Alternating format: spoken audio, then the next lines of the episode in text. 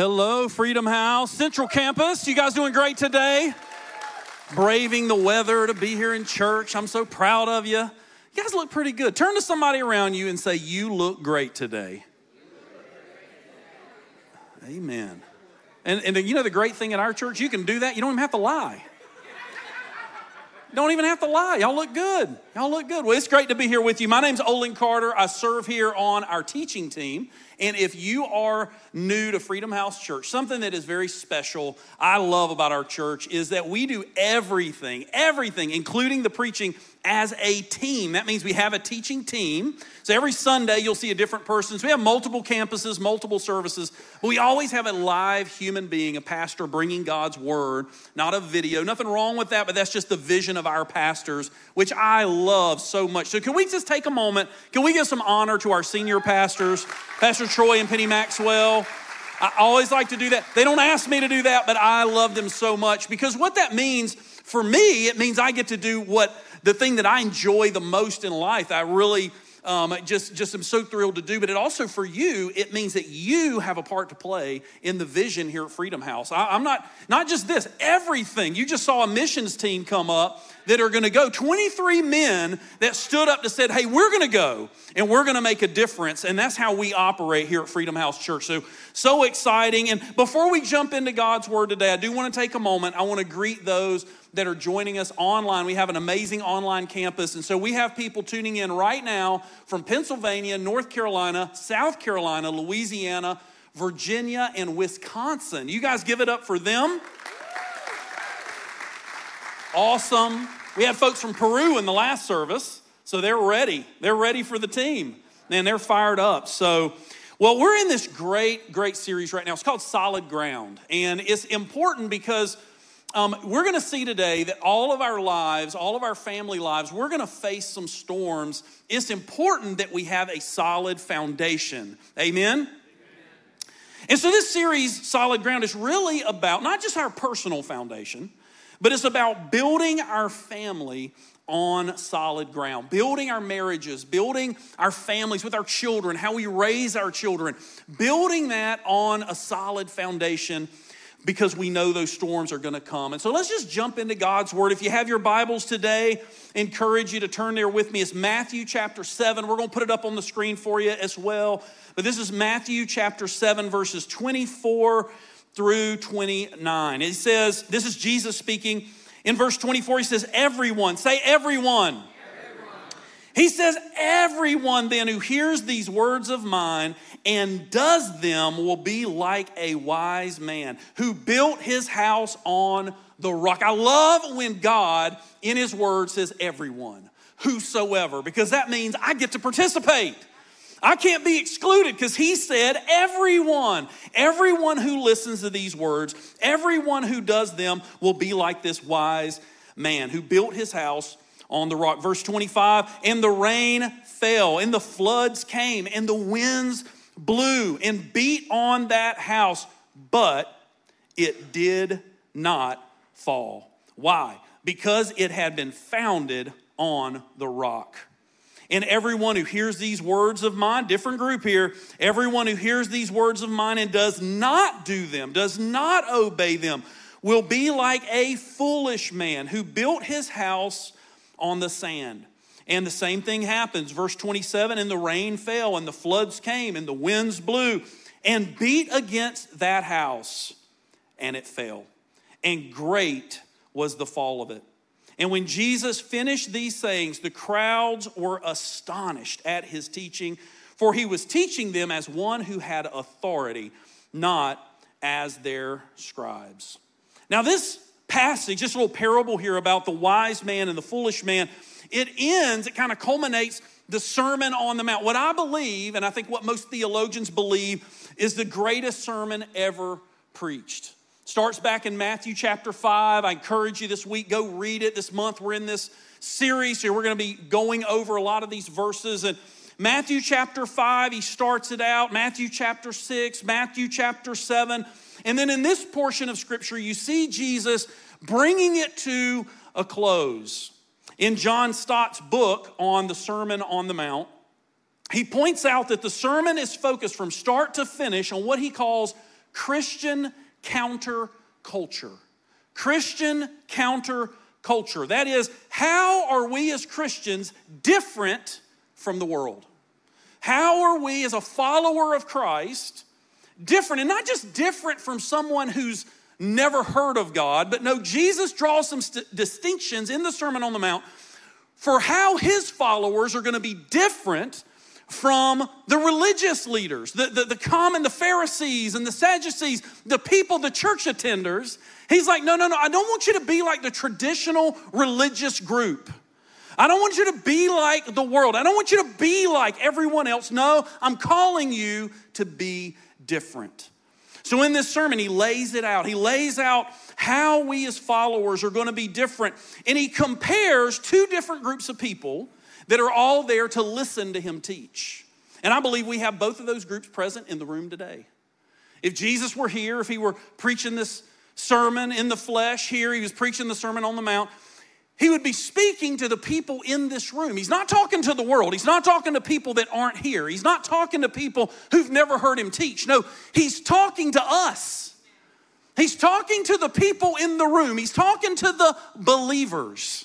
And he's drawing a distinction between the people that come and hear him teach and one half of the people, one part of the people they do what he says to do. They take it and they apply it. They're obedient to his teaching. But the other group of people, they come and they hear, they come and they sit, they come and they look like a follower, but they don't obey.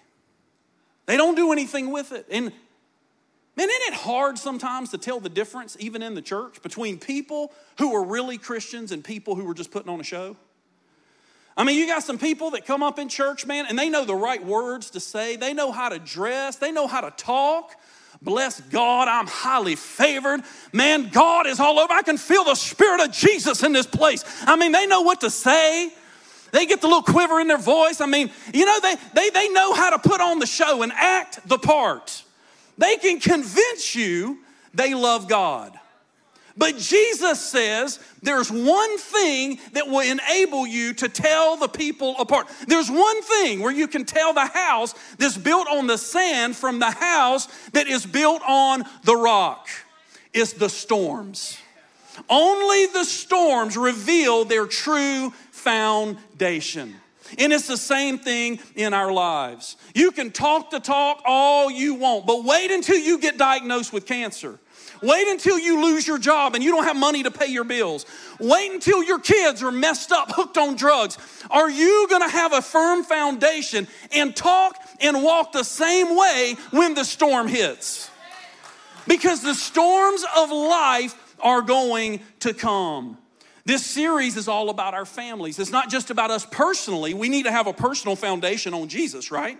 We need to personally obey and have a firm foundation. But this series we're in, we're talking about our families. We're talking about our marriages. And I believe this same thing applies in our marriages and families. Sometimes in our marriages, things look really good until the storm comes. Until the storm comes, and it, and it causes a reality to, to be revealed of what we really believe, who we really are. Now, what makes the difference? Jesus is warning the counterfeit Christian, the fake follower. What is Jesus illustrating when he says, Build your house on the rock? I believe building on the rock is a picture of active obedience to Jesus' teaching. Active obedience to Jesus' teaching. It's not enough to come and hear, it's not even enough to take notes. I hope you're taking notes today. But those notes are not worth the paper they're written on if you don't do anything with them. If you don't apply it in your life. And I've got some questions today. If you are taking some notes, I'm gonna give you some, some thoughts, some questions, some things to kind of examine your foundations, your family. Am I building my kids? Am I building my marriage on the rock? Well, here are some questions that you can think about. The first one is this Am I actively applying the principles and values Jesus taught in the Sermon on the Mount in my marriage and my family? Am I actively applying the principles and values that Jesus taught in the Sermon on the Mount in my marriage or my family? Because one thing is for sure storms are gonna come. Storms are gonna come. And I'll be honest with you, I've been to Bible college and I'm a pastor, so you know, I'm, I'm, i read the scriptures a pretty good bit. I, I don't know what to tell you. I have no idea why certain storms come when they come. I don't know. Why is, a, why is a small storm hitting me now? Why is a big storm hitting me now? I don't know. You're not always gonna know. You're not always gonna know when to expect a small storm or when to expect a big storm. I can tell you this take advantage of the small storms. Because sometimes a small storm will come along and you'll realize, man, I got a little, little leak in my roof. I got, I, got a, I got a spot, I got a wet spot on the ceiling. There's some shingles are missing, something's wrong, right? And take those opportunities to examine your foundation because you don't want to get hit having a weak foundation when the big storms come. For me and my family over the last couple years, we've had some big storms. My mother and my wife both got diagnosed with cancer in the same year. And when that kind of thing happens, you better have a sure foundation. I watch my wife go through that and model the faith that she's been taught her whole life, but she had a firm foundation that she could stand and say, No, I'm believing God that God is going to take care of me. Both my mom, just, just so you know, those of you that don't know the story, my mom and my wife are cancer free. Praise God. But when those storms come, and you're gonna face those storms, we have to have our foundation already built. We have to have our foundation already built. So, how do we do that? How do we prepare our marriage? How do we prepare our kids? How do we prepare our lives for the storms that are inevitably going to come? Because I want to make sure you hear this today. This is not storm prevention, storms are going to come. If you're a parent, your kids are going to do some stuff at some point in your life. And I hate to say it, I used to have hair. your kids will freak you out. Like they're gonna do some stuff because they're gonna get grown at some point. They're gonna start making decisions. And listen, when I was a kid, I made some bad decisions. Sometimes they're gonna make some bad decisions. Some things are gonna happen, some storms are gonna come. So we gotta know I can't prevent every storm. We're a church that believes in the power of God. We believe in healing. We believe in the provision. The, the, God is our provider. We believe that God, we see miracles happen here in our church. But we also understand that if you live long enough, you're going to go through some stuff. I don't care who you are, how spiritual you think you are, there's no prayer you can recite, there's nothing you can do that's going to prevent the storms. Jesus says they're coming. So, how do we prepare? The, the key is we want to have a strong foundation. Number one, if you're taking notes, number one, build a family that is Christ like. Build a family that is Christ like. Seems like the most obvious and simple thing a Christian would do. I can tell you in church experience, it's the thing we do the least often. Because we focus so much on the outward, we forget J- Jesus came for the inward. We focus so much on the outward signs of our faith, we forget to be inwardly transformed by our faith. And so let's see what Jesus says here. Matthew chapter 5, verse 2. He's beginning the Sermon on the Mount. So he starts with the Beatitudes. We're going to read a few of these here. Verse 2 And he opened his mouth and taught them, saying, Blessed are the poor in spirit, for theirs is the kingdom of heaven. Blessed are those who mourn, for they shall be comforted. Blessed are the meek, for they shall inherit the earth. Now, I don't have time today to go through the whole thing. There's five other Beatitudes. You can read them later. I encourage you to read through all of this. But the point of this is Jesus begins the sermon by describing the character of the Christian. Not what the Christian does, not the influence the Christian has, but the character of the Christian, how he or she acts, how we think, how we express, how we do what we do. Not what we do, but how we do what we do. Is reading the Bible with your family, is that a good thing? Yes. Y'all did much better than Lake Norman when I preached this. They were confused at that one. I was like, is reading the Bible good? And they were like, um, I'm like, not a trick question. I hope y'all know this. And they were like, yeah, yeah, yeah, it's good, it's good. So y'all are way smarter than Lake Norman. So pat yourselves on the back. But reading the Bible with your family is good. Praying with your kids is good. Bringing your kids to church. We bring our kids to church. We have them involved in the youth ministry here. Is that a good thing? Yes, absolutely. That's a great thing. Wonderful thing. But here's the problem if we push and push and push to have our kids do all these things, but we don't model Christ like behavior in our home, it's actually counterproductive. If we try to force and pressure our kids to come and learn about a Jesus and the teachings of Jesus and the ways of Jesus, living a way that we never intend to live ourselves, we're actually just teaching our kids that Christianity is about hypocrisy. We're just teaching our kids that it's about the outward, not the inward. And so we have to be committed not to just say we follow Jesus, but to live like Jesus said we should live. We have to model it in front of our kids. Eventually, your spouse and children aren't going to care how many times you go to church, if you pay your tithes, if you serve, how pious you look to other people. What's going to impact them is how you treat them. Biggest thing's going to impact your kids is for, for a married couple is how you treat your spouse. They're looking at you, they're watching that. And how you treat them is going to be an impact on how they respond to Jesus. You can sum this up very simply don't be a jerk. Don't be a jerk. There's a lot of Christians that come to church and say all the holy things, I feel the Holy Spirit.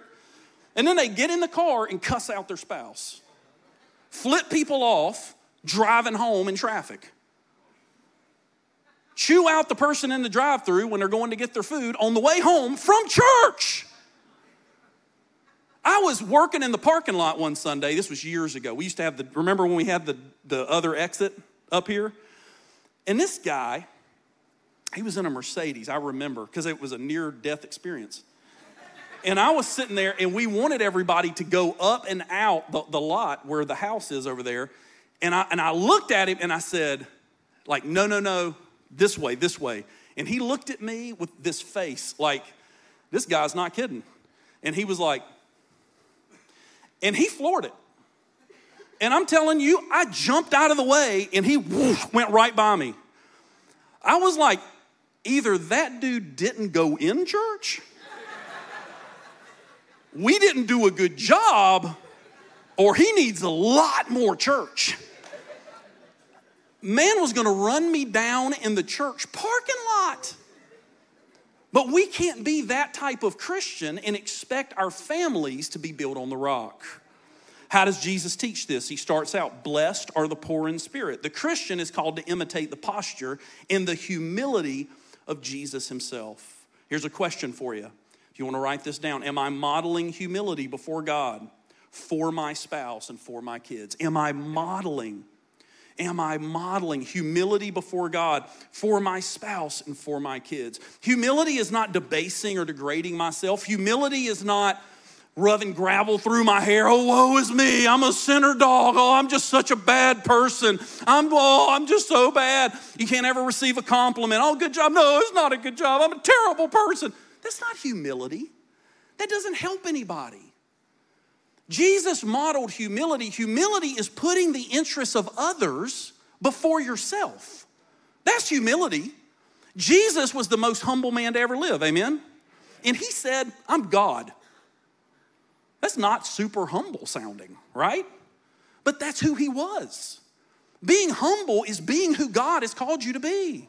Hey, I'm a husband, I'm a father, I'm a wife. I'm, and then stepping into that role in true humility is serving others, is putting their needs before my needs. Jesus modeled this best. In Philippians chapter 2, uh, Paul tells us there to have the mind of Christ. Why? Because when he had every advantage and privilege as God himself, what did he do? He left heaven came down to earth, took on the form of a servant to serve you and me.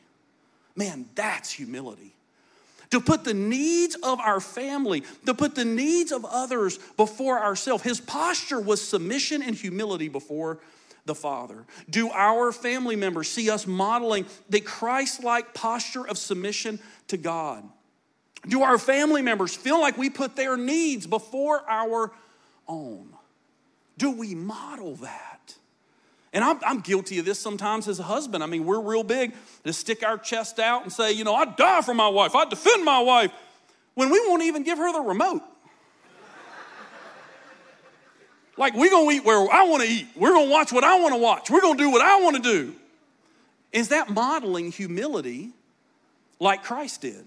Because Christ put the needs of others before himself. He goes on, blessed are those who mourn. The Christian is called to imitate Jesus' grief and brokenness over sin. Am I taking the sin in my life and the sin and suffering all around me seriously? One theologian said this could be translated happy or the unhappy?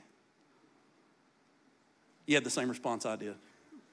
I think that's crazy. That's not what Jesus is saying because Jesus wasn't unhappy.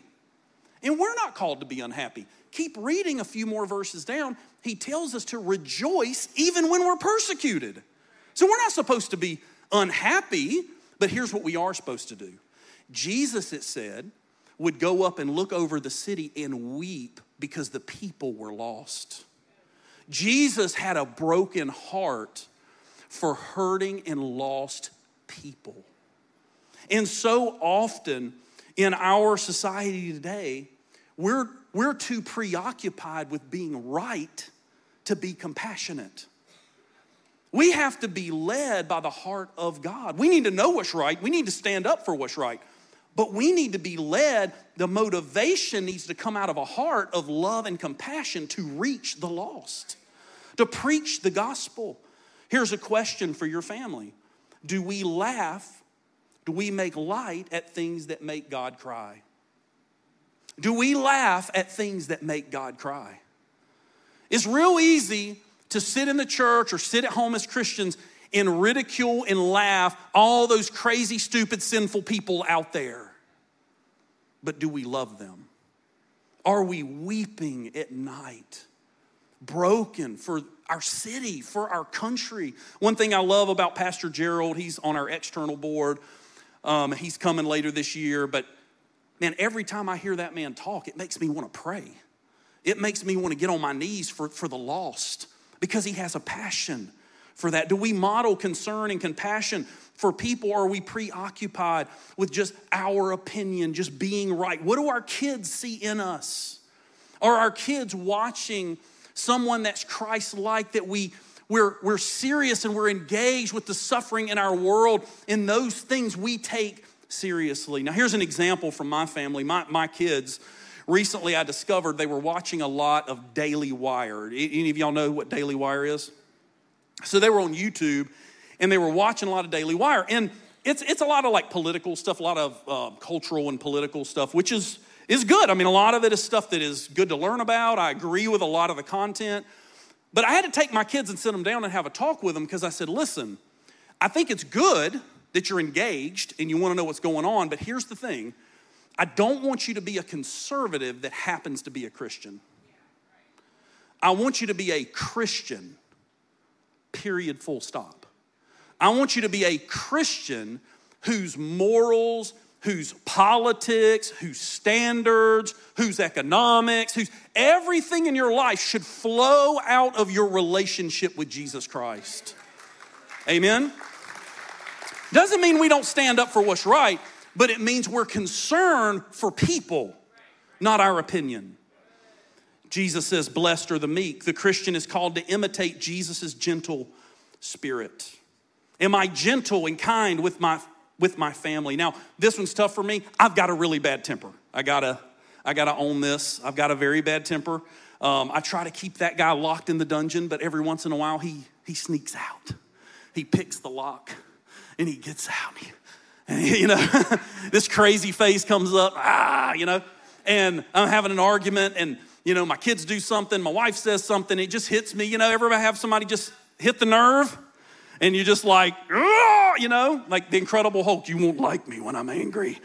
You know, that's me. I mean, I got a bad temper, bad temper. But I've had to learn, number one, to keep that thing down, let Jesus give me victory over that. But when little moments come out and I get too intense, I get too harsh with my wife, with my kids, I've got to humble myself and I've got to repent. I've got to say, as the leader of the family, listen, I'm sorry, I was wrong. I repent to you. I'm, I shouldn't, I, I might have been right in what I said, but the way I said it wasn't right. Here's the key thing we need to understand here, and this is tough for some of us. Some of us that are kind of alphas and we're leaders and we're people we like to kind of, you know, get our way. Here's the thing you got to understand as a Christian you can't force your way. You can sum that one up with this you can't force your way. Jesus didn't force his way. He confronted sin, he confronted people, he confronted issues. He, he were, good Lord, I mean, did he confront the religious? I mean, Jesus confronted. But 99% of the time, when Jesus confronted people, he confronted with questions and he listened. He was the light that helped them see for themselves. For men in our homes, what does this mean? It means that we can't lead like an authoritarian tyrant barking orders at everyone. You can't just come home, kick the door open, and you over there, fix me dinner. What's going on around here? Whoa. Like, number one, if I did that in my home, I'd be like ducking, like frying pans would be flying at my head.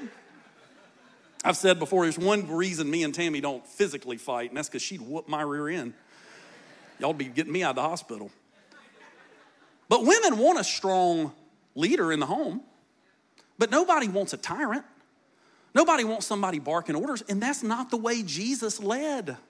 He didn't bully. How many of you know Jesus could have had his way in any situation? When Pilate said, Are you the king? I mean, he could have just like levitated above. I mean, he could have like crushed everything. He could have bullied and done whatever he wanted, but he didn't. He was gentle. For women, for wives, that means there can't be manipulation or passive aggressive comments. There can't be sarcasm. You've got to be able to deal with your emotions honestly and openly in your relationship. I want to make sure we understand today, this is important. Meek is not weak. Meek is not weak. Everybody say it with me. Say, meek is not weak. Meek is not weak. I love this story in the scripture when Peter cuts off the soldier's ear. They're there to arrest Jesus. His guys are behind him. They're like, you know, Jesus, are you, are you him? Yeah, I'm okay. We got to take you away, man. We, we got orders. We got to take you away. And, and Peter, out of nowhere, comes around Jesus, takes his sword out, bam, takes the guy's ear right off. I can see Jesus' face.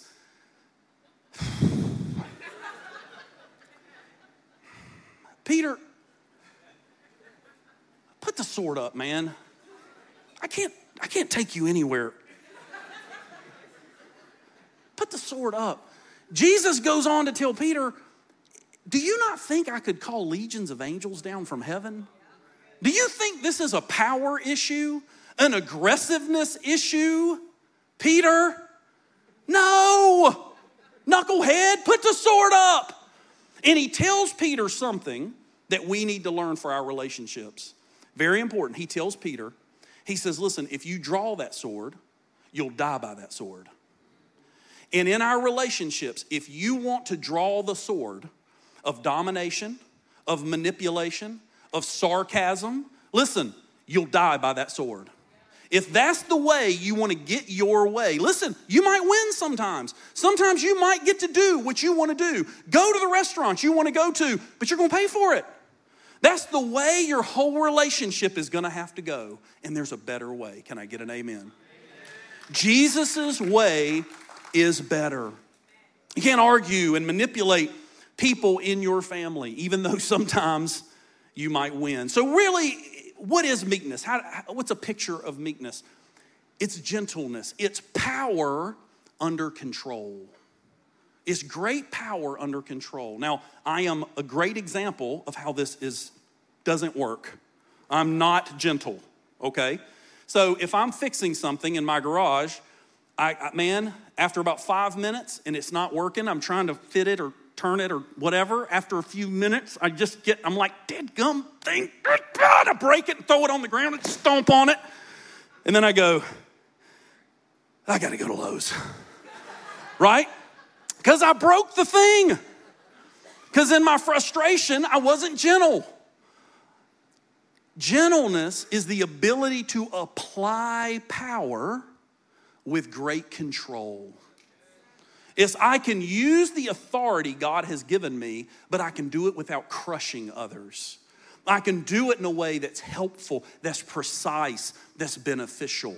Think about Jesus and how he had all the power of heaven, but how did he apply it?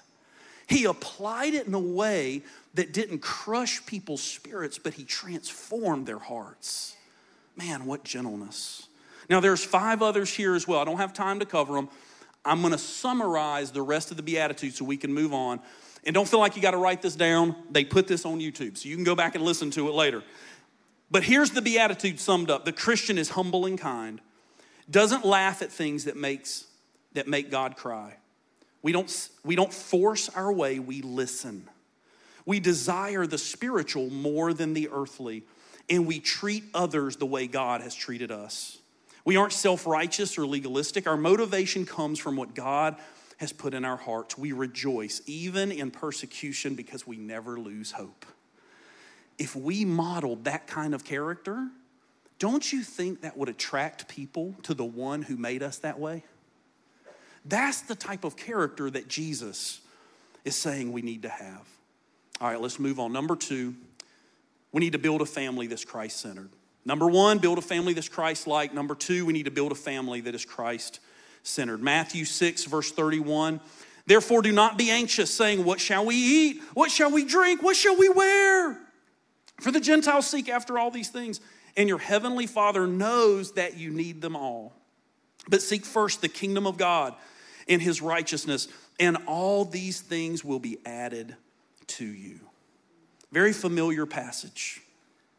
You know what billionaires talk about at dinner parties?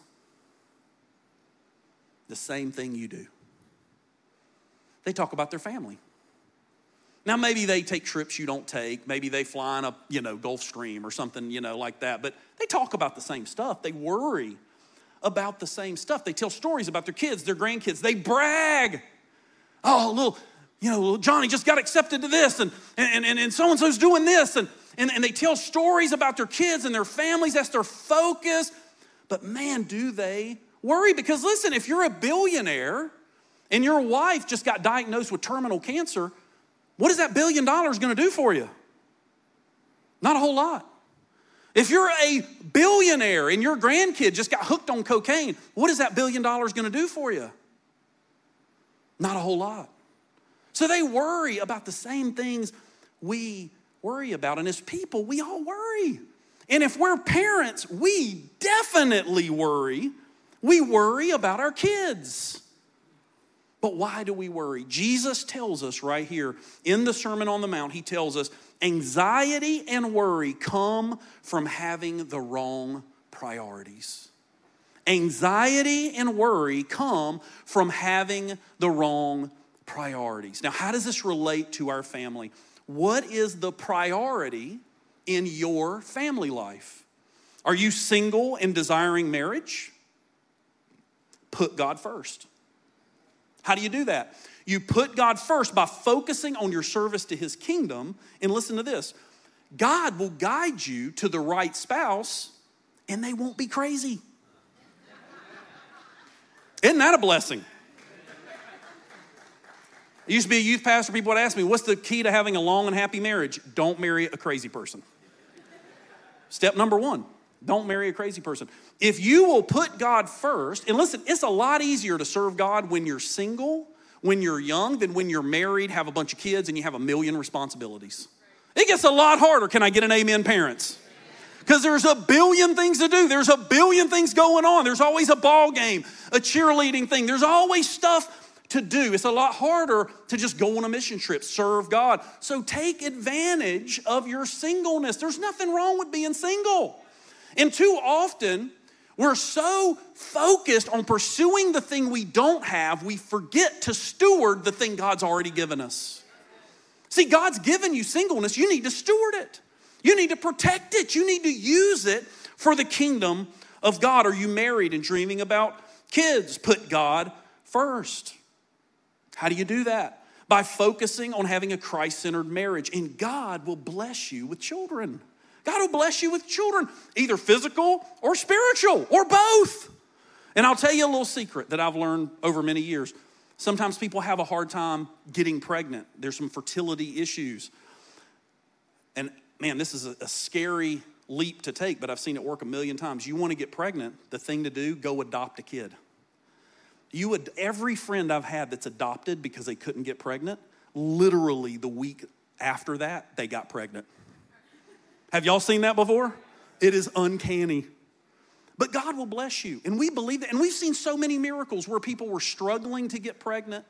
And then, man, God did a miracle. God will bless you. But put, put what you have now in your focus. Put God first in your marriage. Are you parents and worrying about your kids' future? Amen. That's all of us. If you're breathing and you got kids, you're probably worrying about your kids' future.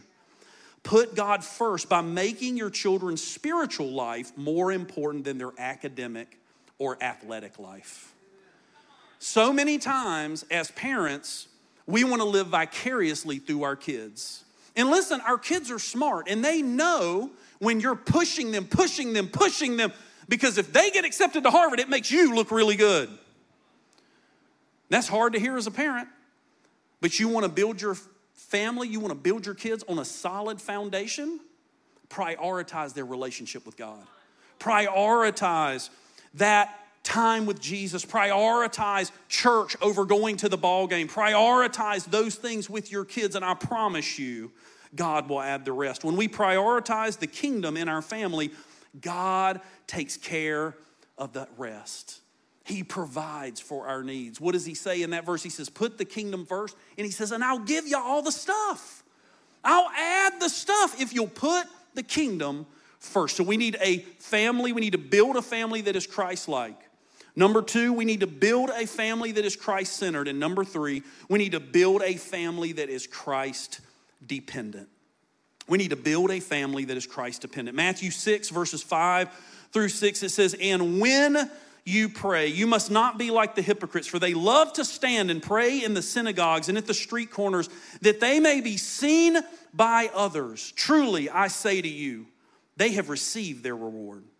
But when you pray, he says, but when you pray, you're expected to pray. Prayer for the Christian is like breathing, it's like eating, it's like sleeping, it's a requirement. He says, when you pray, He doesn't tell you you need to pray. No, He expects that you're praying. You're expected to pray. He says, but when you pray, go into your room and shut the door and pray to your Father who is in secret.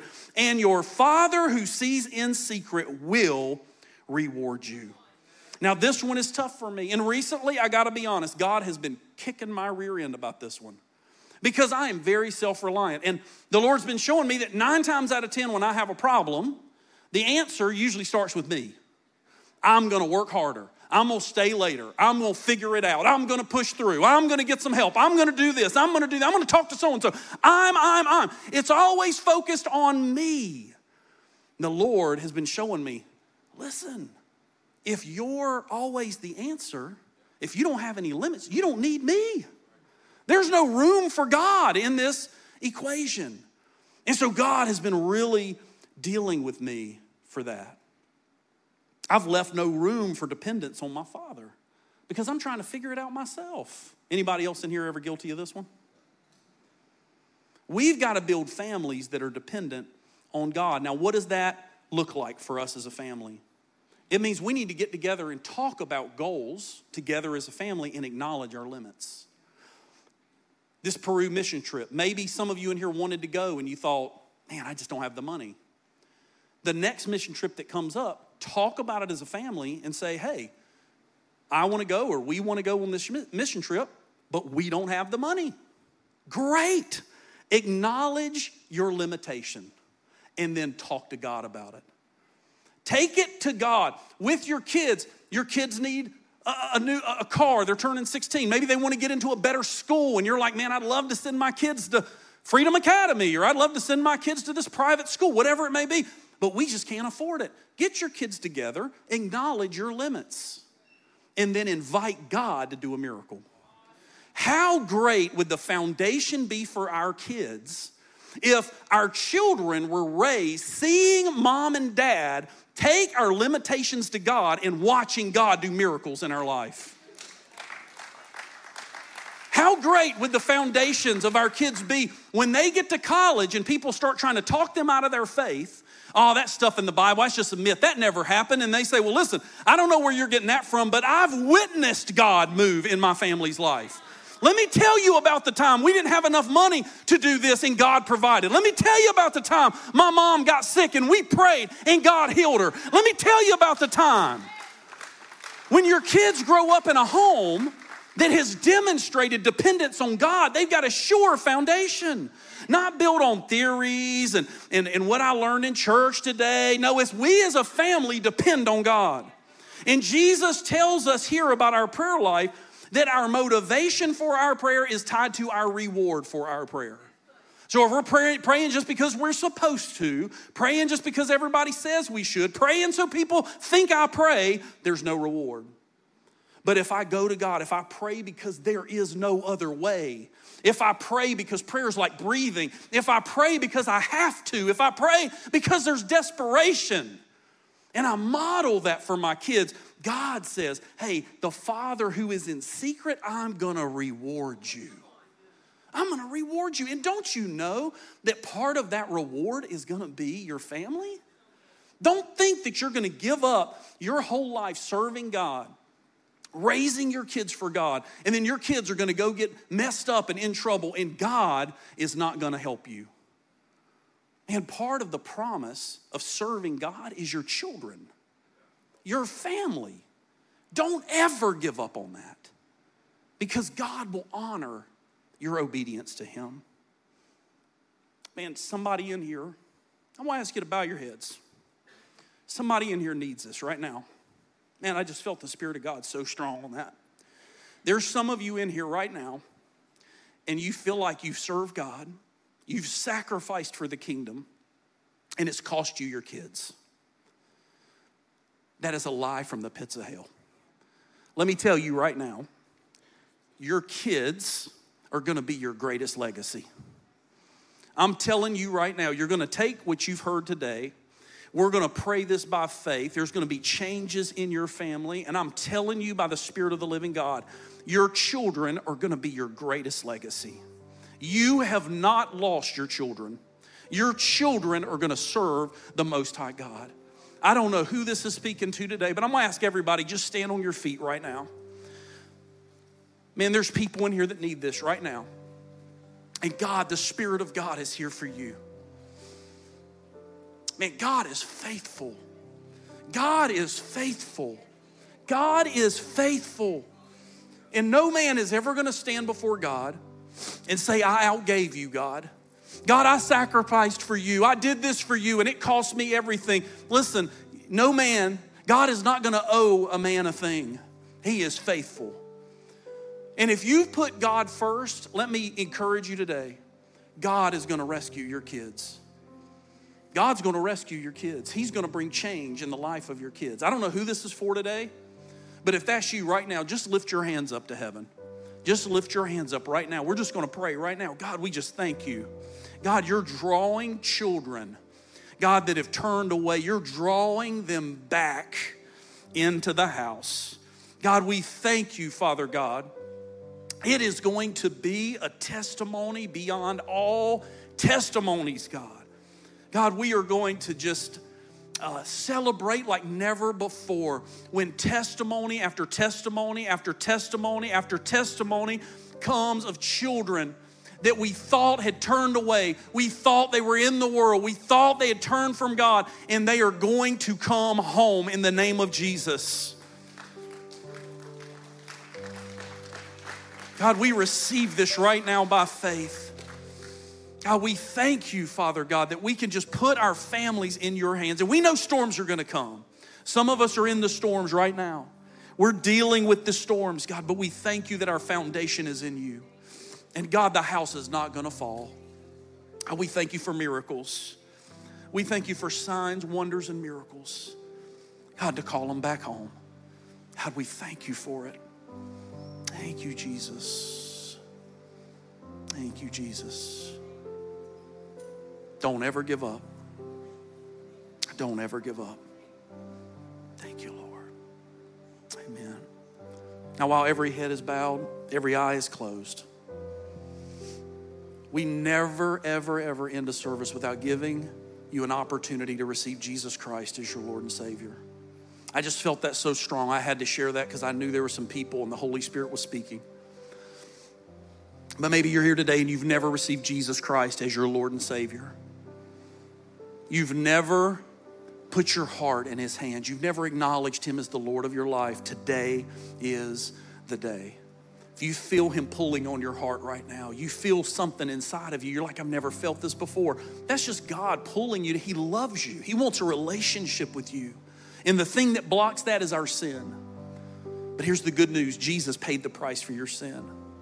You could never do enough to wash it away anyway, but Jesus paid in full. He died on the cross so you could have eternal life. And if that's you today, if you're watching online and you want to take part in this, we want to invite you right now. There's a button in the chat you can click. We have people that will pray for you. But if you're here today and that's you and you want to make Jesus the Lord of your life, right now, I want to ask you to be bold and I want you to raise your hand up right now. We're going to say a simple prayer. We're going to say a simple prayer by faith. Amen. Amen. I see that hand. I see that hand. Amen. Just lift your hand up now. Just be bold. Just do it by faith. Don't worry about if people are looking around. This is about you and God. Amen. We're going to pray this prayer together right now. And I'm going to ask everybody to join in with me. Just pray this loud enough where you can hear the words come out of your own mouth. Just say these words by faith. Say, Father God, I believe. I believe in you. I believe in Jesus. Jesus came, He died for me, He rose again. He has all power. He can change me. And I ask you right now to make me new. Forgive my sins. Make me a new creation. And I will serve you all the days of my life. Thank you for giving me the gift of eternal life. It is mine. In Jesus' name, amen.